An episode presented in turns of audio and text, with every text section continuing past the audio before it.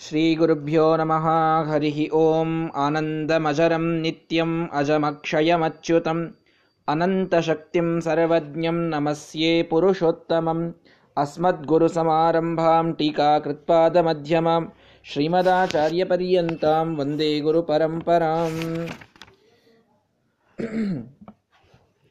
ಪರವಿದ್ಯಾ ಪರವಿದ್ಯೆಯ ವಿಚಾರವನ್ನು ಹೇಳ್ತಾ ಶ್ರೀಮದಾಚಾರ್ಯರು ಅನೇಕ ಅನೇಕ ಪ್ರಮಾಣಗಳನ್ನು ಕೊಡ್ತಾ, ಯಾಕೆ ಋಗ್ವೇದಾದಿ ವೇದಗಳಿಗೇನೆ ನಾವು ಪರವಿದ್ಯಾ ಅಂತ ಕರೀಬೇಕು, ಅವುಗಳೇ ಅಪರವಿದ್ಯೆಯೂ ಹೇಗೆ ಎನ್ನುವುದನ್ನು ತಿಳಿಸಿ, ಯಾವಾಗ ವಿಷ್ಣು ಪರವಾಗಿ ಅರ್ಥ ಮಾಡ್ತೇವೋ ಆಗ ಪರವಿದ್ಯೆ ಕರ್ಮಪರವಾಗಿ ಅರ್ಥ ಮಾಡಿದಾಗ ಅಪರವಿದ್ಯೆ ಅಂತ ತಿಳಿಸಿ, ವಿಷ್ಣು ಪರವಾಗಿಯೇ ಎಲ್ಲ ವೇದಗಳಿಗೆ ಅರ್ಥ ಮಾಡಬೇಕು ಅಂತ ಎಲ್ಲಿದೆ ಅನ್ನೋದಕ್ಕೆ ಅನೇಕ ಪ್ರಮಾಣಗಳನ್ನು ಶ್ರೀಮದಾಚಾರ್ಯರು ನೀಡಿದ್ದನ್ನು ನಾವು ನಿನ್ನೆ ತಿಳಿದಿದ್ದೇವೆ.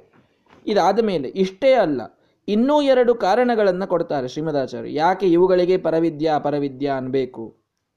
ಅತ್ರಾಪಿ, ತದೇತತ್ ಸತ್ಯಂ ಮಂತ್ರೇಶು ಕರ್ಮಾಣಿ ಕವಯೋ ಯಾನ್ಯಪಶ್ಯನ್ ಇತ್ಯಾದಿನ ಕರ್ಮ ವಿಷಯಾಮಪರವಿದ್ಯಾ ಮುಕ್ತ ಏನಾಕ್ಷರಂ ಪುರುಷಂ ವೇದ ಸತ್ಯಂ ಪ್ರೋವಾಚತಾಂ ತತ್ವತೋ ಬ್ರಹ್ಮವಿದ್ಯಾಮಿತ್ಯಾದ್ಯಾರಭ್ಯ. ಅಥರ್ವಣಾನೇವ ಮಂತ್ರಾನ್ ಪರವಿದ್ಯಾತ್ವೇನ ಆಹ. ಶ್ರೀಮದಾಚಾರ್ಯರು ಇಲ್ಲೇ ಹಿಂದೆ ಮುಂದೆ ನೋಡಿ ತಿಳಿದುಕೊಳ್ಳಿ ಅಂತ ಹೇಳ್ತಾರೆ. ಯುಕ್ತಿ, ಇಷ್ಟು ಹೊತ್ತು ಎಲ್ಲ ವೇದಗಳಿಗೆ ಸ್ಮೃತಿಗಳ ಮಾತುಗಳನ್ನು ಕೊಟ್ಟರು ಯಾಕೆ ವೇದಗಳಿಗೆ ವಿಷ್ಣುವ ಪರವಾಗಿ ಅರ್ಥ ಮಾಡಬೇಕು, ಯಾಕೆ ಅವುಗಳಿಗೆ ಪರವಿದ್ಯೆ ಅನ್ಬೇಕು ಅಂತ ಕೆಲವು ಪ್ರಮಾಣಗಳನ್ನು ಕೊಟ್ಟರು ರೆಫರೆನ್ಸಸ್ ಇನ್ನೊಬ್ಬರು ಹೇಳಿದಂತಹ, ಅಂದರೆ ವೇದ, ಪುರಾಣ ಇವುಗಳಲ್ಲಿ ಬಂದಂತಹ ರೆಫರೆನ್ಸಸ್ ಅನ್ನು ಕೊಟ್ಟರು ಇವುಗಳಿಗೆ ಆಗಮ ಪ್ರಮಾಣ ಅಂತಂತೀವಿ. ಇದನ್ನ ಬಿಟ್ಟು ಇಲ್ಲೇ ಸ್ವಲ್ಪ ವಿಚಾರ ಮಾಡಿ ನೋಡಿದರೆ ಲಾಜಿಕ್ ಇನ್ ಲಾಜಿಕ್ಕಿನ ದೃಷ್ಟಿಯಿಂದ ನೋಡಿದರೆ ಅದಕ್ಕೆ ಅನುಮಾನ ಅಂತ ಕರಿತೀವಿ. ಅನುಮಾನ ಪ್ರಮಾಣ ಅಂತ ಹೇಳ್ತೀವಿ. ಮೂರು ವಟ್ಟ ಪ್ರಮಾಣಗಳು. ಪ್ರತ್ಯಕ್ಷ, ಅನುಮಾನ, ಆಗಮ ಅಂತ. ಪ್ರತ್ಯಕ್ಷ ಅಂದರೆ ನಮ್ಮ ಕಣ್ಣಿಗೆ ಕಾಣಿಸುವಂಥದ್ದು. ಈ ವೇದಗಳಲ್ಲಿ ಪ್ರತ್ಯಕ್ಷ ಏನು ಬಹಳ ನಡೆಯೋದಿಲ್ಲ. ಅದರಲ್ಲಿ ಯಾವುದು ಕಣ್ಣಿಗೆ ಕಾಣಿಸೋ ವಸ್ತು ಇರೋದೇ ಇಲ್ಲ. ಆಗಮ ಅಂತಂದರೆ ಇನ್ನೊಬ್ಬರು ಹೇಳಿದ್ದು. ಅಂದರೆ ಇನ್ನೊಬ್ಬರು ಅಂದರೆ ಯಾರೋ ಅಲ್ಲ. ಪ್ರಮಾಣಿ, ಪ್ರಾಮಾಣಿಕವಾದಂತಹ ವೇದ, ರಾಮಾಯಣ ಮಹಾಭಾರತಾದಿಗಳಲ್ಲಿ ಬಂದದ್ದು. ಇದು ಆಗಮ. ಇನ್ನು ಅನುಮಾನ ಅಂದರೆ ಲಾಜಿಕ್ ಅಲ್ಲಲ್ಲಿಯೇ ನೋಡಿ ತಿಳಿದುಕೊಳ್ಳೋದು. ಹೀಗಿದ್ರೆ, ಹೀಗಿದ್ರೇನೆ ಹೀಗೆ ಇರ್ತದೆ. ಆ ರೀತಿ. ಅಂದರೆ ನಾನೊಮ್ಮೆ ನಿಮಗೆ ಎಕ್ಸಾಂಪಲ್ ಕೊಟ್ಟಿದ್ನಲ್ಲ. ಎಲ್ಲ ಕೆಳಗೆ ನದಿ ಜೋರಾಗಿ ಹರಿತಾ ಇದೆ ಅಂತಂದರೆ ಮೇಲಿನ ಯಾವುದೋ ಭಾಗದಲ್ಲಿ ಮಳೆ ಆಗಿದೆ ಅಂತ ತಿಳ್ಕೊಳ್ತೀವಿ. ಮೇಲೆ ಹೊಗೆ ಹೋಗೋದು ಕಾಣ್ತಾ ಇದೆ ಅಂದರೆ ಕೆಳಗಡೆಗೆ ಬೆಂಕಿ ಇದೆ ಅಂತ ತಿಳ್ಕೊಳ್ತೀವಿ. ಬೆಂಕಿಯನ್ನು ನಾವು ನೋಡಿಲ್ಲ. ಆದರೆ ಹೊಗೆ ಇದ್ದಲ್ಲಿ ಬೆಂಕಿ ಇರಲೇಬೇಕು ಅಂತ ನಿಯಮ ಇರೋದ್ರಿಂದ ಬೆಂಕಿ ಇದೆ ಅಂತ ತಿಳ್ಕೊಳ್ತೀವಿ. ಇದು ಅನುಮಾನ. ಹಾಗೆ ಅನುಮಾನದಿಂದ ಲಾಜಿಕ್ಕಿನ ದೃಷ್ಟಿಯಿಂದ ನೋಡಿದರೂ, ಹಿಂದೆ ಮುಂದೆ ಸ್ವಲ್ಪ ನೀವು ವಿಚಾರ ಮಾಡಿದರೆ ಪರವಿದ್ಯೆಗಳು ಇದೇ ವೇದಗಳೇ ಅನ್ನೋದು ನಮಗೆ ಗೊತ್ತಾಗ್ತದೆ ಅಂತ ಶ್ರೀಮದಾಚಾರ್ಯ ಹೇಳ್ತಾ ಇದ್ದಾರೆ. ಹೇಗೆ ಅಂದರೆ, ಇಲ್ಲೇ ಮುಂದೆ, ಇದೇ ಮುಂಡಕೋಪನಿಷತ್ತಿನಲ್ಲಿ ಏನೇ ಮುಂದೆ ಕರ್ಮಾಣಿ ಕವಯೋ ಯಾನ್ಯ ಪಶ್ಯನ್ ಅಂತ ಕರ್ಮ ವಿಷಯಗಳನ್ನು ಹೇಳ್ತಾ ಇದ್ದಾರೆ. ಕರ್ಮದ ವಿಷಯಗಳು ಹೋಮ, ಹವನ, ಯಜ್ಞ, ಯಾಗ ಎಲ್ಲ ವಿಷಯಗಳು ಮುಂದುವರ್ತವೆ. ಅಲ್ಲಿ ಅಪರ ವಿದ್ಯಾ ಅಂತ ಹೇಳಿ ಅದನ್ನು ಹೇಳಿದ್ದಾರೆ. ಹೇಳಿ ಆದ ಮೇಲೆ ಏನ ಅಕ್ಷರಂ ಪುರುಷಂ ವೇದ ಸತ್ಯಂ ಪ್ರೋವಾಚತಾಂ ತತ್ವತೋ ಬ್ರಹ್ಮವಿದ್ಯಾಂ. ಬ್ರಹ್ಮವಿದ್ಯೆಯನ್ನು ಹೇಳ್ತೇವೆ ಕೇಳು ಅಂತ ಮುಂದೆ ಬ್ರಹ್ಮವಿದ್ಯೆಯ ಬಗ್ಗೆ ಹೇಳ್ತಾರೆ. ಬ್ರಹ್ಮವಿದ್ಯೆಯನ್ನು ಹೇಳುವಾಗಲೂ ಕೂಡ ಅಥರ್ವಣಾನೇವ ಮಂತ್ರಾನ್ ಪರವಿದ್ಯಾತ್ವೇನಾಹ. ಈ ಅಥರ್ವಣ ಉಪನಿಷತ್ತಿನ ಮಂತ್ರಗಳನ್ನೇ ಬ್ರಹ್ಮವಿದ್ಯ ಅಂತ ಹೇಳ್ಯಾರ. ಅಂದರೆ ಕರ್ಮ ವಿಷಯವಾದಂತಹ ಕೆಲವು ವಿಷಯಗಳನ್ನೇ ಇದರಲ್ಲೇ ಬರ್ತದೆ. ಮುಂದೆ ಅಥರ್ವಣ ಅಥರ್ವಣ ಉಪನಿಷತ್ತು ಅಂತ ಈ ಉಪನಿಷತ್ತಿಗೆ ಹೆಸರು. ಮೊದಲಿಗೆ ಹೇಳಿದ್ದೆ. ಇದರಲ್ಲಿ ಕೆಲವು ಮಂತ್ರ ಪರವಾದ, ಅಂದರೆ ಈ ಯಜ್ಞಯಾಗಗಳ ಪರವಾದಂತಹ ಮಂತ್ರಗಳು ಬರ್ತವೆ. ಅದಾದ ಮೇಲೆ ಬ್ರಹ್ಮವಿದ್ಯೆಯನ್ನು ಹೇಳ್ತೇನೆ ಕೇಳು ಅಂತ ಹೇಳಿದ್ದಾರೆ. ಬ್ರಹ್ಮವಿದ್ಯೆ ಅಂದರೆ ಪರವಿದ್ಯೆ. ಅಂದರೆ ಬ್ರಹ್ಮವಿದ್ಯೆಯನ್ನು ಹೇಳ್ತೇನೆ ಕೇಳು ಅಂತ ಇದೇ ಉಪನಿಷತ್ತಿನಲ್ಲಿ ಹೇಳಿದಾಗ ಇದೇ ಉಪನಿಷತ್ತೇ ಬ್ರಹ್ಮ ಪರವಿದ್ಯಾ ಅಂತ ಆಯ್ತಲ್ಲ. ಅಂದರೆ ಮುಂದೆ ಅಪರವಿದ್ಯಾನೂ ಇದೆ, ಪರವಿದ್ಯಾನೂ ಇದೆ ಅಂತ ಅನ್ನೋದಕ್ಕೆ ಸ್ಪಷ್ಟವಾಗಿಯೇ ಬರ್ತದೆ ಅಂತ ಶ್ರೀಮದಾಚಾರ್ಯ ಅಭಿಪ್ರಾಯ. ಎಲ್ಲಿ ಕರ್ಮಗಳನ್ನು ಹೇಳ್ತಾ ಹೊರಟಿದ್ದಾರೆ, ಆಗ ಇದು ಬ್ರಹ್ಮವಿದ್ಯೆ ಅಂತ ಹೆಡಿಂಗಿನಲ್ಲಿ ಹೇಳಲಿಲ್ಲ ಬ್ರಹ್ಮ ಮುಂದಿನ ಪರಮಾತ್ಮನ ವಿಷಯವನ್ನು ಹೇಳ್ತಾ ಇರಬೇಕಾದಾಗ ಬ್ರಹ್ಮವಿದ್ಯೆಯನ್ನು ಹೇಳ್ತೇನೆ ಕೇಳು ಅಂತ ಹೇಳಿದ್ದಾರೆ. ಅಂದಮೇಲೆ ಇದೇ ಉಪನಿಷತ್ತಿನಲ್ಲಿಯೇನೇ ಬ್ರಹ್ಮವಿದ್ಯಾ ಇದೆ ಅನ್ನೋದು ಸ್ಪಷ್ಟ. ಬ್ರಹ್ಮವಿದ್ಯಾ ಅಂದರೆ ಪರವಿದ್ಯಾ. ಆದ್ದರಿಂದ ಉಪನಿಷತ್ತುಗಳು ಇದೇ ವೇದ ಉಪನಿಷತ್ತುಗಳೇ ನಮಗೆ ಪರವಿದ್ಯೆಯನ್ನು ತಿಳಿಸಿಕೊಡ್ತವೆ ಅನ್ನೋದು ಸ್ಪಷ್ಟವಾಗ್ತದೆ. ಅನ್ನೋದನ್ನು ಇಲ್ಲೇ ಮುಂದಿನ ಮಂತ್ರಗಳಿಂದಲೂ ನೀವು ತಿಳಿದುಕೊಳ್ಳಬಹುದು. ಇದೊಂದು ಲಾಜಿಕ್ಕಿನ ದೃಷ್ಟಿಯಿಂದ ನೋಡಿದಾಗಲೂ ಪರವಿದ್ಯ, ಇದೇ ಋಗ್ವೇದ, ಯಜುರ್ವೇದ ಮೊದಲಾದಂತಹ ವೇದ ಉಪನಿಷತ್ತು ಇವೆ. ಅಪರವಿದ್ಯೆಯೂ ಆಗ್ತವೆ, ಪರವಿದ್ಯೆಯೂ ಆಗ್ತವೆ ಅನ್ನೋದು ತಿಳಿದು ಬರ್ತದೆ. ಒಂದು. ಇನ್ನೂ ಒಂದು ಒಳ್ಳೆಯ ರೀಸನ್ ಅನ್ನು ಕೊಡ್ತಾರೆ. ಚತುರ್ವೇದ ಸಂಸ್ ಚತುರ್ವೇದ ಸಂಸ್ಕಾರವತಾಮೇವ ಚ ಪರವಿದ್ಯಾಯಾಮಧಿಕಾರ ಉಕ್ತ. ತೇಷಾಂ ಏವ ಏತಾಂ ಬ್ರಹ್ಮವಿದ್ಯಾಂ ವದೇತ ಶಿರೋವ್ರತಂ ವಿಧಿವದ್ ಯೈಸ್ತು ಚೀರ್ಣಂ ಇತಿ. ಶಿರೋವ್ರತಂ ಇತಿ ಉಪಲಕ್ಷಣತ್ವೇನ. ನೋಡ್ರಿ, ಪರವಿದ್ಯೆಯನ್ನು ಓದಬೇಕಾದವರಿಗೆ ಚತುರ್ವೇದವನ್ನೋದುವ ಸಂಸ್ಕಾರ ಇರಬೇಕು ಅಂತ ಬಂದಿದೆ. ಪರವಿದ್ಯೆಯನ್ನು ಓದಬೇಕಾದವರು ಚತುರ್ವೇದಗಳನ್ನು ಓದುವ ಸಂಸ್ಕಾರವನ್ನು ಪಡೆದಿರಬೇಕು ಅಂತ. ಅಂದ್ರೆ ಏನರ್ಥ? ಚತುರ್ವೇದಗಳನ್ನು ಸಂ, ಓದುವ ಸಂಸ್ಕಾರವನ್ನು ಪಡೆದವರು ಪರವಿದ್ಯೆಯನ್ನು ಓದಬೇಕು ಅಂದ್ರೆ ಚತುರ್ವೇದನೆ ಪರವಿದ್ಯ ಅಂತ ಆಯ್ತಲ್ಲ ಅಂತ. ಆ ಸಂಸ್ಕಾರವನ್ನ ಪಡೆದವರು ಇನ್ನೊಂದನ್ನು ಯಾಕೆ ಓದಬೇಕು ಆಮೇಲೆ? ಅದೇ ಪರವಿದ್, ಈಗ ಇಂಜಿನಿಯರಿಂಗ್ ಮಾಡಲಿಕ್ಕೆ ನೀವು ಒಂದು ಕಾಮನ್ ಎಂಟ್ರೆನ್ಸ್ ಟೆಸ್ಟನ್ನು ಬರೆದಿರಬೇಕು ಅಂತ ಒಂದು ನಿಯಮ ಹೇಳಿದಾಗ, ಆ ಎಂಟ್ರೆನ್ಸ್ ಟೆಸ್ಟ್ ಅದು ಇಂಜಿನಿಯರಿಂಗ್ ವಿಷಯಕ್ಕೆ ಇರಬೇಕಲ್ಲ, ಬೇರೆ ಯಾವ ವಿಷಯಕ್ಕೆ ಇರಲಿಕ್ಕೆ ಬರ್ತದೆ? ಬೇರೆ ವಿಷಯಕ್ಕೆ ಇದ್ರೆ ಉಪಯೋಗ ಇರಲಿಲ್ಲ. ಹಾಗೆಯೇ ಚತುರ್ವೇದಗಳನ್ನು ಓದುವಂಥವರು ಈ ಸಂಸ್ಕಾರಗಳನ್ನು ಹೊಂದಿರಬೇಕು. ಅವರು ಪರವಿದ್ಯಾಕ್ಕೆ ಲಾಯಕ್, ಅವರು ಪರವಿದ್ಯಾಕ್ಕೆ ಅಧಿಕಾರಿಗಳು ಅಂತಂದ್ಮೇಲೆ ಚತುರ್ವೇದಗಳೇ ಪರವಿದ್ಯಾ ಅಂತೆ ಆಯ್ತಲ್ಲ ಅಂತ. ಏನದು? ಬ್ರಹ್ಮವಿದ್ಯಾಂವದೇತ ಶಿರೋವ್ರತಂ ವಿಧಿವದ್ ಯೈಸ್ತು ಚೀರ್ಣಂ. ಯಾರು ವಿಧಿವತ್ತಾಗಿ ಶಿರೋವ್ರತವನ್ನು ಮಾಡಿಸಿಕೊಂಡಾರೆ, ಅವರು ಪರವಿದ್ಯೆಯನ್ನು ಓದಬಹುದು ಅಂತ ಒಂದು ವೇದ ಮಾತು ಬಂದಿದೆ. ಯಾರು ಶಿರೋವ್ರತವನ್ನು ಮಾಡಿಸಿಕೊಂಡಿದ್ದಾರೆ, ಅವರು ಪರವರ್, ಪರವಿದ್ಯೆಯನ್ನು ಓದಬಹುದು ಅವಶ್ಯವಾಗಿ. ಅಂದರೆ ಈ ಉಪನಿಷತ್ತಾದಿ, ಉಪನಿಷತ್ತುಗಳನ್ನು ಓದಬಹುದು, ಬ್ರಹ್ಮವಿದ್ಯೆಯನ್ನು ಓದಬಹುದು ಅಂತ. ಶಿರೋವ್ರತ ಅಂದ್ರೆ ಏನು ಅಂತ ಒಳ್ಳೆ, ಮತ್ತೆ ಹೂವುಗಳನ್ನು ಮುಡಿದುಕೊಂಡು ತಲೆಯನ್ನು ಚೆನ್ನಾಗಿ ಬಾಚಿಕೊಂಡು ಮತ್ತು ನಿತ್ಯದಲ್ಲಿ ತಲೆಯ ಮೇಲೆ ಸ್ನಾನವನ್ನು ಮಾಡಿ ಒಳ್ಳೆಯ ಜಲ್ಲು ಇತ್ಯಾದಿಗಳನ್ನೆಲ್ಲ ಹಚ್ಚಿಕೊಳ್ಳೋದು ತಲೆಯನ್ನು ಚೆಂದಾಗಿ ಮಾಡಿಕೊಳ್ಳೋದು. ಇದೇ ಶಿರೋವ್ರತನ ಅಂತ. ಅಲ್ಲ, ಶ್ರೀನಿವಾಸ ತೀರ್ಥರ ಟಿಪ್ಪಣಿಯಲ್ಲಿ ಸ್ಪಷ್ಟ ತಿಳಿಸ್ತಾರೆ, ಚೌಲ ಉಪನಯನಾಧಿಕಂ ಅಂತ. ಶಿರೋವ್ರತ ಅಂದರೆ ಯಾರಿಗೆ ಉಪನಯನಾದಿ ಸಂಸ್ಕಾರಗಳಿವೆಯೋ ಅವರು ಶಿರೋವ್ರತ ಉಳ್ಳವರು ಅಂತ ಅರ್ಥ ಕುಶಲಿನಂ ಕುಶಲೀಕೃತ ಶೀರ್ಷಕಂ ವಿಷಯ ತಿಳಿಸ್ತದೆ. ಶ್ರೀಮದಾಚಾರ್ಯರಿಗೆ ವೇದ ಪಾಠವನ್ನ ಮಾಡಿರಲಿಲ್ಲ ಮಧ್ಯಗೇಹ ಭಟ್ಟರು ವೇದ ಪಾಠವನ್ನ ಮಾಡಬೇಕು ಅನ್ನೋದಕ್ಕೆ ಅವರ ಉಪನಯನವನ್ನ ಮಾಡಿದರು. ಮಾಡಿದಾಗ ಅವರ ಶೀರ್ಷವನ್ನ, ಅವರ ತಲೆಯನ್ನು ಪೂರ್ಣವಾಗಿ ಎಲ್ಲ ಕೇಶಗಳನ್ನು ನಿಕರ್ತನ ಮಾಡಿದರು. ಆ ಶಿರೋವ್ರತ ಬಹಳ ಮಹತ್ವದ್ದು. ಉಪನಯನದಲ್ಲಿ ಶಿರೋವ್ರತವಾದ ಮೇಲಷ್ಟೇ ವೇದ ವೇದಾಧ್ಯಯನ ಅಧಿಕಾರ ಬರ್ತದೆ ನಿಜವಾಗಿ, ಉಪನಯನಕ್ಕೆ ಒಮ್ಮೆ ಶಿರೋವ್ರತ ಆದ ಮೇಲೆ ಅದು ಜೀವನ ಪರ್ಯಂತವೂ ಶಿರೋವ್ರತವೇ ಇರಬೇಕು ಅಂತಿದೆ. ಈಗ ಅಟ್ಲೀಸ್ಟ್ ಉಪನಯನದಲ್ಲಾದರೂ ಶಿರೋವ್ರತ ಮಾಡಿಸಿಕೊಳ್ಳುವಂಥ ಪದ್ಧತಿ ಈಗ ಉಳಿದಿದೆ. ಉಪನಯನದಲ್ಲಾದರೂ ಒಂದ್ಸಾರಿ ಪೂರ್ಣ ಎಲ್ಲ ಕ, ಕೂದಲುಗಳನ್ನು ಕತ್ತರಿಸಿ ಮುಂದೆ ಮತ್ತೆ ಹಾಗೇ ಬಿಟ್ಟು ಅಡ್ಡಾಡ್ತೇವೆ. ಇನ್ನು ಬರಬರ್ತಾ ಅದು ಅದು ಹೋಗಬಾರ್ದು ಮತ್ತೆ. ಉಪನಯನದಲ್ಲೂ ಆಚಾರ್ಯ ಒಬ್ರು ಯಾರೋ ಹೇಳಿದ್ರು. ಮೈಸೂರಿನಲ್ಲಿ ಒಂದು ಉಪನಯನ ನಡೆದಿತ್ತು. ಆಚಾರ್ಯ, ನಮ್ಮ ಮಗು ನಾಳೆ ಸ್ಕೂಲ್ನಲ್ಲಿ ಗ್ಯಾದ್ರಿಂಗ್ ಇದೆ. ಗ್ಯಾದ್ರಿಂಗ್ನಲ್ಲಿ ಡ್ಯಾನ್ಸ್ ಇದೆ, ಇವನೇ ಲೀಡ್ ಹೀರೋ ಅದರಲ್ಲಿ. ಆದ್ದರಿಂದ ದಯವಿಟ್ಟು ನೀವು ಇವತ್ತು ಉಪನಯನ ಇದೆ, ನೀವು ಉಪನಯನ ಮಾಡಿಸಿ, ಅವನ್ನ ನಾವು ಕೂದಲ ಮಾತ್ರ ಕತ್ತರಿಸೋದಿಲ್ಲ. ಉಳಿದೆಲ್ಲ ಮಂತ್ರಗಳ ಉಪನಯನ ಮಾಡಿಸ್ಬಿಡಿ, ನಡೆಯುತ್ತೆ. ಅದೊಂದು ಮಾತ್ರ ಮಾಡಲಿಕ್ಕೆ ನಾವು ಕೊಡೋದಿಲ್ಲ ಅಂತ. ಇಲ್ಲಿ ಸ್ಪಷ್ಟವಾಗಿ ಹೇಳ್ತಾರೆ, ಶಿರೋವ್ರತಂ ವಿಧಿವದ್ ಯೈಸ್ತು ಚೀರ್ಣಂ. ಯಾರು ವಿಧಿವತ್ತಾಗಿ ಶಿರೋವ್ರತವನ್ನ ಚೆನ್ನಾಗಿ ಮಾಡಿಸಿಕೊಂಡಿದ್ದಾರೋ ಅವರಿಗೇನೇ ಪರವಿದ್ಯೆಯನ್ನು ಓದಲಿಕ್ಕೆ ಅಧಿಕಾರ. ಪರವಿದ್ಯೆಯನ್ನ ಉಪ, ಉಚ್ಚಾರಣ ಮಾಡಲಿಕ್ಕೆ ಅಧಿಕಾರ.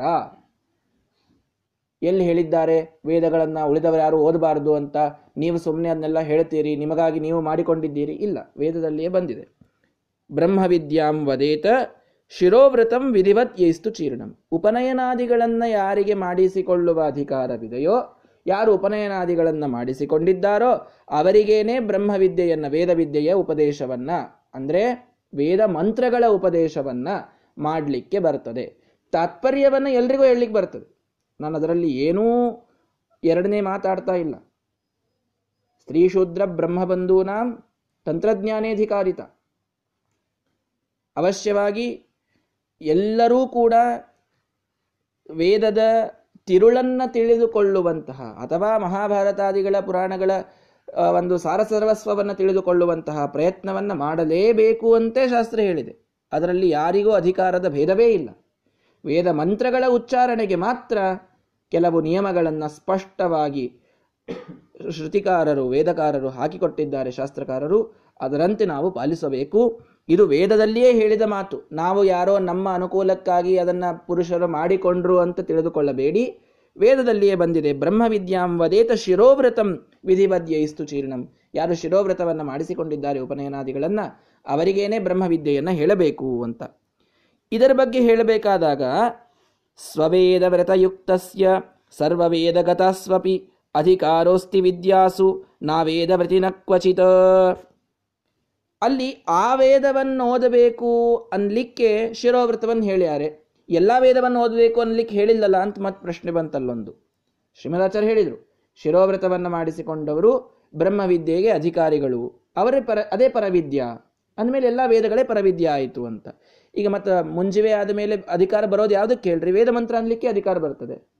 ಬ್ರಹ್ಮವಿದ್ಯಾ ತಿಳಿಯಬೇಕಾದವ್ರು ಶಿರೋವ್ರತ ಮಾಡಿಸ್ಕೊಳ್ಬೇಕು ಅಂದರೆ ಶಿರೋವ್ರತ ಮಾಡಿಸ್ಕೊಂಡ್ಮೇಲೆ ಮಾಡೋದೇನಿದೆ? ವೇದಾಧ್ಯಯನ. ಅಂದಮೇಲೆ ಅದೇ ಬ್ರಹ್ಮವಿದ್ಯಾ ಅಂತ ಆಯ್ತಲ್ಲ. ಅದೇ ಪರವಿದ್ಯಾ ಅಂತ ಆಯ್ತಲ್ಲ. ಹೀಗೂ ಒಂದು ರೀಸನ್ ಕೊಟ್ಟರು ಹೀಗೂ ಒಂದು ಲಾಜಿಕ್ ಕೊಟ್ಟರು ಇದಾದ ಮೇಲೆ ಅಲ್ಲೇ ಒಂದು ಸಮಸ್ಯೆ ಬಂತು. ಶ್ರೀಮದಾಚಾರ್ಯ ನೋಡ್ರಿ, ಏನೋ ಒಂದು ರೆಫರೆನ್ಸ್ ತಗೊಂಡು ಬಂದಿದ್ದಾರೆ ತಮ್ಮ ವಿಷಯವನ್ನು ಪ್ರತಿಪಾದನೆ ಮಾಡಲಿಕ್ಕೆ. ಅಲ್ಲಿ ಏನೋ ಒಂದು ಸಂಶಯ ಬರ್ತಾ ಇದೆ. ಅದನ್ನೂ ಪರಿಹಾರ ಮಾಡಿ ಮುಂದೆ ಹೊರಟಿದ್ದಾರೆ. ಅದನ್ನ ಅಲ್ಲಿ ನೋಡ್ಕೊಳ್ಳೋಣ. ಇವು ಇಂಜಿನಿಯರಿಂಗ್ನಲ್ಲಿ ಸೆಮಿಸ್ಟರ್ನಲ್ಲಿ ಲೆಕ್ಚರರ್ಸ್ ಪಾಠ ಮಾಡ್ತಾ ಇರ್ತಾರೆ. ಒಂದನೇ ಸೆಮ್ನಲ್ಲಿ ಹೇಳ್ತಾರೆ, ಇದು ಮುಂದಿನ ಸೆಮ್ನಲ್ಲಿ ಬಹಳ ವಿವರವಾಗಿ ಬರ್ತದೆ ಆಗ ಪೂರ್ಣ ಹೇಳ್ತೇವೆ ಅಂತ. ಆ ಸೆಮ್ನಲ್ಲಿ ಬಂದಾಗ ಹೇಳ್ತಾರೆ, ಇದು ಹೋದ್ ಸೆಮ್ನಲ್ಲಿ ಬಂದಿತ್ತಲ್ಲ, ಹೀಗಾಗಿ ನೀವು ಅಲ್ಲೇ ಕಲ್ತಿರ್ತೀರಿ, ಹೀಗಾಗಿ ನಾವು ಮುಂದಿಂದ ಈಗ ಹೇಳೋದಿಲ್ಲ ಅಂತ. ಅಲ್ಲ ಇಂಜಿನಿಯರಿಂಗ್ ಅಂತ ಹೇಳ್ತಾ ಇಲ್ಲ, ಎಲ್ಲ ಡಿಗ್ರೀಸಲ್ಲೂ ಹೀಗೆ ನಡೆಯೋದು. ಹಾಗಾಗಿ, ಶ್ರೀಮದಾಚಾರ್ಯರು ಎಲ್ಲಿಂದೋ ಒಂದು ರೆಫರೆನ್ಸನ್ನು ತಂದರು.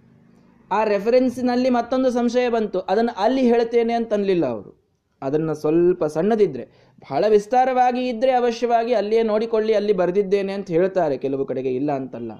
ಆದರೆ, ಇಲ್ಲಿ ಮಾತ್ರ ಅದು ಸಣ್ಣ ಸಂಶಯ. ಅದಕ್ಕೆ ಉತ್ತರ ಕೊಟ್ಟು ಮುಂದೆ ಹೋಗ್ಲಿಕ್ಕೆ ಸಾಧ್ಯತಾ ಇದೆ. ಆಗ ಇಲ್ಲೇ ಉತ್ತರ ಕೊಟ್ಟೆ ಮುಂದೆ ಹೋಗ್ತಾರೆ ಶ್ರೀಮದಾಚಾರ್ಯ. ನೋ, ಸ್ಪಷ್ಟಂ ಅಗ್ರೇ ಭವಿಷ್ಯತಿ. ಏ ನಿಮ್ಮ ಮುಂದೆಲ್ಲ ಸ್ಪಷ್ಟ ಆಗ್ತದೆ, ಈಗ ಹಂಗೆಲ್ಲ ಕೇಳಬಾರ್ದು ಅಂತೆಲ್ಲ ಅನ್ನೋದಿಲ್ಲ. ಅಲ್ಲಿದಲ್ಲಿ ಸ್ಪಷ್ಟ ಮಾಡಿ ಹೋಗೋದು. ಶ್ರೀಮದಾಚಾರ್ಯರ ವೈಖರಿ ಅದು. ಕೆಲವರು ಅನುವಾದ ಮಾಡ್ತಾ ಇರ್ತಾರೆ, ನೋಡಬೇಕು. ಸ್ವಾಮಿಗಳ ಮುಂದೆ ಅನುವಾದ ಮಾಡ್ತಾ ಇರ್ತಾರೆ. ಏನೋ ಪ್ರಶ್ನೆ ಕೇಳಿದರು ಸ್ವಾಮಿಗಳು. ಅಲ್ಲ, ಸ್ವಾಮಿಗಳು ಪಾಪ ತಮಗೆ ಗೊತ್ತಿಲ್ಲ ಅನ್ನೋದಕ್ಕೆ ಇವರಿಗೆ ಪ್ರಶ್ನೆ ಕೇಳ್ತಾರ? ಯಾವುದಾದ್ರೂ ಗ್ರಂಥದ್ದು. ಇವರಿಗದು ತಿಳಿದದೋ ಇಲ್ಲೋ ಅನ್ನೋದಕ್ಕೆ ಪ್ರಶ್ನೆ ಕೇಳ್ತಿರ್ತಾರೆ. ಕೇಳಿದಾಗ ಅದಕ್ಕೆ ಉತ್ತರ ಕೊಡಬೇಕಪ್ಪ. ಸ್ವಾಮಿಗಳು ಪ್ರಶ್ನೆ ಕೇಳ್ತಾರೆ, ಸ್ವಾಮಿ, ಸ್ಪಷ್ಟಮಗ್ರೇ ಭವಿಷ್ಯತಿ. ಒಂದು ಕೇಳ್ರಿ ಪೂರ್ಣ, ಆಮೇಲೆ ನಿಮಗೆ ಸ್ಪಷ್ಟ ಆಗ್ತದೆ, ಅಂತ ಯಾವನೋ ಹೇಳಿದ್ನು. ಆಯ್ತು ಆಯ್ತು ನೀನು ಪೂರ್ಣ ಮುಗಿಸ್ಕೊಂಡು ಹೋಗ್ಬಿಡು ಸ್ವಾಮಿಗಳು ಮುಂದೆ ಪ್ರಶ್ನೆನೇ ಕೇಳಲಿಲ್ಲ.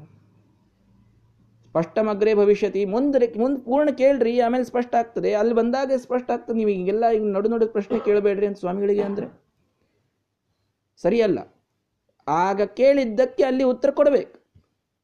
ಹೀಗಾಗಿ ಶ್ರೀಮದಾಚಾರ್ಯರು ಯಾವುದೋ ಒಂದು ರೆಫರೆನ್ಸ್ ಅನ್ನು ಮಾಡಬೇಕಾದಾಗ ಅಲ್ಲೊಂದು ಪ್ರಶ್ನೆ ಬಂದಿದೆ. ಅದಕ್ಕೆ ಉತ್ತರ ಕೊಟ್ಟು ಮುಂದೆ ಹೊಂಟಾರೀಗ ಏನು ಪ್ರಶ್ನೆ ಬಂತು? ಶಿರೋವ್ರತ ಮಾಡಿದಂಥವರು, ಆ ವೇದಕ್ಕೆ ಅಧಿಕಾರಿಗಳು. ಅಂದರೆ ತಾವು ಯಾವುದು ಈಗ ಋಗ್ವೇದಿಗಳಿರ್ತಾರೆ. ಋಗ್ವೇದದ ಮಂತ್ರಗಳಿಂದ ಶಿರೋವ್ರತವನ್ನು ಮಾಡಿಸಿಕೊಳ್ತಾರೆ. ಋಗ್ವೇದಕ್ಕೆ ಅಧಿಕಾರಿಗಳಾಗ್ತಾರೆ. ಯಜುರ್ವೇದದ ಮಂತ್ರಗಳಿಂದ ಮಾಡಿಸಿಕೊಂಡಿರ್ತಾರೆ. ಯಜುರ್ವೇದಕ್ಕೆ ಅಧಿಕಾರಿಗಳಾಗ್ತಾರೆ. ಈಗ ಆ ವೇದಕ್ಕೆ ಅಧಿಕಾರಿಗಳಾಗ್ತಾರೆ ಅಂತಲ್ಲೊಂದು ಮಾತು ಬಂದಿದೆ. ಹಾಗಾದರೆ ಋಗ್ವೇದಿಗಳು ಯಜುರ್ವೇದವನ್ನು ಕಲಿಬಾರದು ಅಂತಾಯ್ತಲ್ಲ? ಅಥವಾ ಈಗ ನಾನು ಯಜುರ್ವೇದದವ, ನಾನು ಸಾಮವೇದವನ್ನು ಅನ್ನಬಾರದು ಅಂತಾಯಿತು. ಬೇಡ. ನಾನು ಅಥರ್ವಣ ವೇದವನ್ನು ಓದಬಾರ್ದು ಅಂತಾಯಿತು. ಇದೇನು ನಾನು ಹೇಳ್ತಾ ಇರೋದು? ಅಥರ್ವಣ ಉಪನಿಷತ್ತು. ಅಂದಮೇಲೆ ನಾನು ಇದನ್ನು ಹೇಳಬಾರ್ದು ಅಂತಾಯ್ತಲ್ಲ? ಉಪಯೋಗ ಏನಾಗಾದರೆ? ಹಾಗಲ್ಲ. ಸ್ವವೇದ ವ್ರತಯುಕ್ತಸ್ಯ ಅದಕ್ಕೆ ಆ ಪ್ರಶ್ನೆಗೆ ಒಂದೊಂದು, ಇನ್ನೊಂದು ಸ್ಮೃತಿಯನ್ನು ಕೋಟ್ ಮಾಡಿ ಮತ್ತೊಂದು ಉತ್ತರ ಕೊಟ್ಟರು ಶ್ರೀಮದಾಚಾರ್ಯರು. ಸ್ವವೇದ ವ್ರತಯುಕ್ತಸ್ಯ ಸರ್ವವೇದಗತಸ್ವಪಿ. ಅಧಿಕಾರೋಸ್ತಿ ವಿದ್ಯಾಸು. ನಾವೇದ ವ್ರತಿನ ಕ್ವಚಿತ ವೇದದ ಒಂದು ವೇದದ ವ್ರತವನ್ನು ತೊಟ್ಟವನಿಗೂ ಎಲ್ಲ ವೇದಗಳನ್ನೋದುವ ಅಧಿಕಾರವಿದೆ. ಯಾವ ವೇದ ವ್ರತವನ್ನೂ ತೊಡದವನಿಗೆ, ಯಾವ ವೇದ ವ್ರತವನ್ನು, ಯಾವ ವೇದ ವಿದ್ಯೆಯನ್ನು ಕಲಿಯುವ ಅಧಿಕಾರ ಇಲ್ಲ. ಅಂತ ಹೇಳಲಿಕ್ಕೆ ಹೊರಟದ್ದು. ಒಂದೇ ವೇದದಲ್ಲಿನ ಮಂತ್ರಗಳಿಂದ ಉಪನಯನಾದಿಗಳಾದಾಗ ಆ ವೇದವನ್ನಷ್ಟೇ ಓದಬೇಕು ಅಂತ ಹೇಳಲಿಕ್ಕೆ ತಾತ್ಪರ್ಯ ಇಲ್ಲ. ಅವಶ್ಯವಾಗಿ ಯಾವ ವೇದ ಯಾವುದೋ ಒಂದು ವೇದದಿಂದಲೂ ನಾವು ಅಧಿಕಾರವನ್ನು ಪಡೆದ ಮೇಲೆಯೂ ನಾವು ಅವಶ್ಯವಾಗಿ ಎಲ್ಲ ವೇದಗಳನ್ನು ಓದಲಿಕ್ಕೆ ಸಾಧ್ಯತೆ ಇದೆ. ಅಂತೇ ತಿಳಿದುಕೊಳ್ಳಬೇಕು.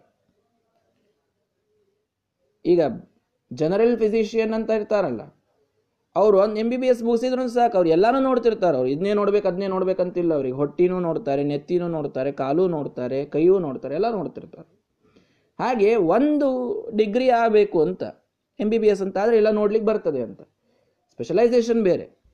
ಹೀಗಾಗಿ ಒಂದು ವೇದದ ಮಂತ್ರಗಳಿಂದ ಉಪನಯನ ಅಂತ ಒಂದು ಒಂದು ಸಂಸ್ಕಾರ ಅಂತ ಅನ್ನೋದಾಗಬೇಕು. ಆಗ ಎಲ್ಲ ವೇದಗಳನ್ನು ಓದಲಿಕ್ಕೆ ಅಧಿಕಾರ ಬಂದುಬಿಡುತ್ತದೆ ಅದರಲ್ಲಿ ಮತ್ತೆ ಮುಂದಿನದು ಬೇರೆ.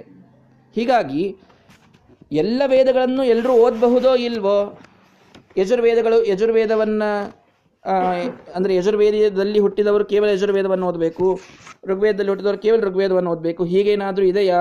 ಅಂತ ಪ್ರಶ್ನೆ. ಅದಕ್ಕೆ ಶ್ರೀಮದಾಚಾರ್ಯ ಅಲ್ಲೇ ಉತ್ತರ ಕೊಟ್ಟರು ಹಾಗೇನಿಲ್ಲ. ಒಂದು ವೇದಗಳಿಂದ ನೀವು ಉಪನಯನವನ್ನು ಮಾಡಿಸಿಕೊಂಡ್ರು ನಾಲ್ಕು ವೇದಗಳನ್ನು ಓದಲಿಕ್ಕೆ ಅಧಿಕಾರ ಅವಶ್ಯವಾಗಿ ಬರ್ತದೆ. ಓದಬಹುದು.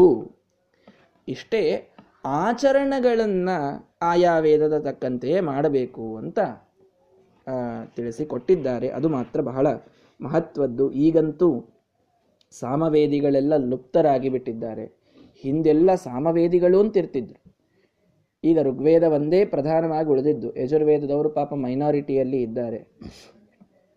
ಅವರಿಗೆ ಇನ್ನೇನು ರಿಸರ್ವೇಷನ್ ಕೊಡೋದೊಂದೇ ಬಾಕಿ ಇದೆ. ಅಷ್ಟು ಕಡಿಮೆ ತರ ಸಂಖ್ಯೆಯಲ್ಲಿ ಯಜುರ್ವೇದಿಗಳಿದ್ದಾರೆ.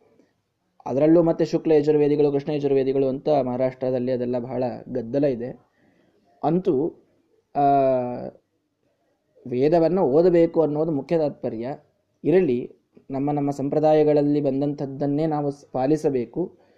ಆದರೆ ಆಚರಣೆ ಮಾಡಬೇಕಾದಾಗ ಮಾತ್ರ ನಾವು ನಮ್ಮದನ್ನು, ನಾವು ಯಾವ ಸಂಪ್ರದಾಯದಲ್ಲಿ ಹುಟ್ಟಿದ್ದೇವೆ ಅನ್ನೋದನ್ನು ತಿಳಿದುಕೊಂಡೇ ಆಚರಣವನ್ನು ಮಾಡಬೇಕು. ಅದು ಬಹಳ ಮಹತ್ವದ್ದು.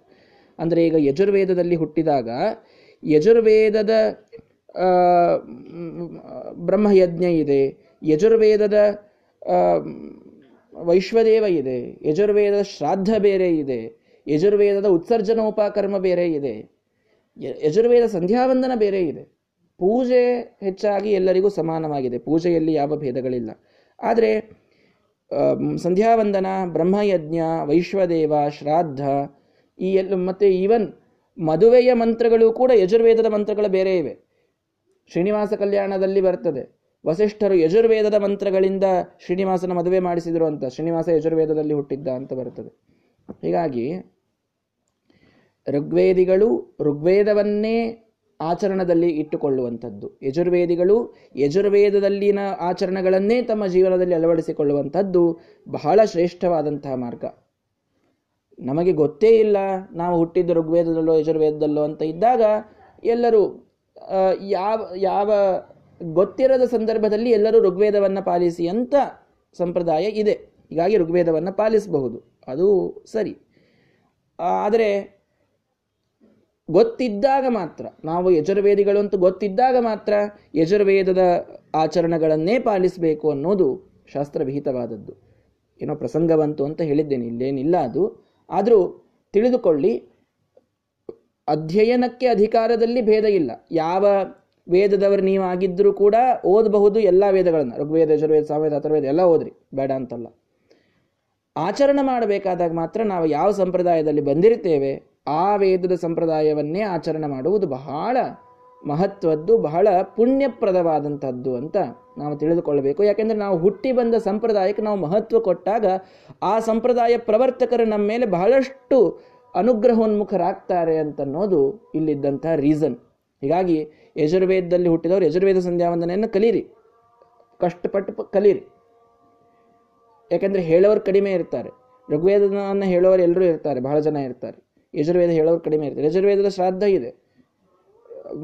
ಮನೆಗೆ ಬರುವಂತಹ ಪುರೋಹಿತರಿಗೆ ಸ್ವಲ್ಪ ಆಗ್ರಹ ಮಾಡಿ. ಯಜುರ್ವೇದದವರು ನೀವಾಗಿದ್ದರೆ ಯಜುರ್ವೇದ ರೀತಿಯಿಂದಲೇ ಶ್ರಾದ್ದ ಮಾಡಿಸಿ ಅಂತ ಆಗ್ರಹ, ಹೋಗಿದ್ರೆ, ಇದ್ದವರ ಶ್ರಾದ್ದ ಅಲ್ಲ, ಹೋದವರ ಶ್ರಾದ್ದ ಹೇಳ್ತಾ ಇದ್ದೆ.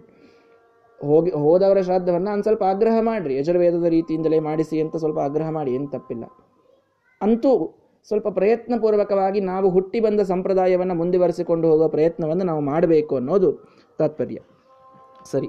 ಹೀಗಾಗಿ ಇಷ್ಟೆಲ್ಲ ಬ್ರಹ್ಮವಿದ್ಯೆಯ ವಿಚಾರವನ್ನು ನಮಗೆ ತಿಳಿಸಿ ಅಂತೂ ಕೊನೆಗೇನಾಯಿತು ಅಂತ ಒಂದು ಸಾರ ಸಂಗ್ರಹವನ್ನು ಹೇಳೋದಾದ್ರೆ ಶೌನಕರು ಬಂದು, ಈಗ ಎಲ್ಲಿಂದ ಬಂತಿದು ಅಂತೆ ಮರೆತು ಬಿಟ್ಟಿದೆ ಎಲ್ಲರಿಗೂ.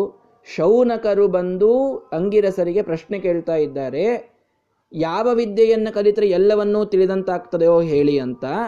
ಆಗ ಅಂಗಿರಸರು ಪ್ರಶ್ನೆಗೆ ಉತ್ತರವನ್ನ ಕೊಟ್ಟರು ದ್ವೇ ವಿದ್ಯೆ ವೇದಿತವ್ಯೆ. ಎರಡು ವಿದ್ಯೆಗಳನ್ನು ಕಲಿಯಬೇಕು. ಪರಾಚೈವ ಅಪರಾಚ.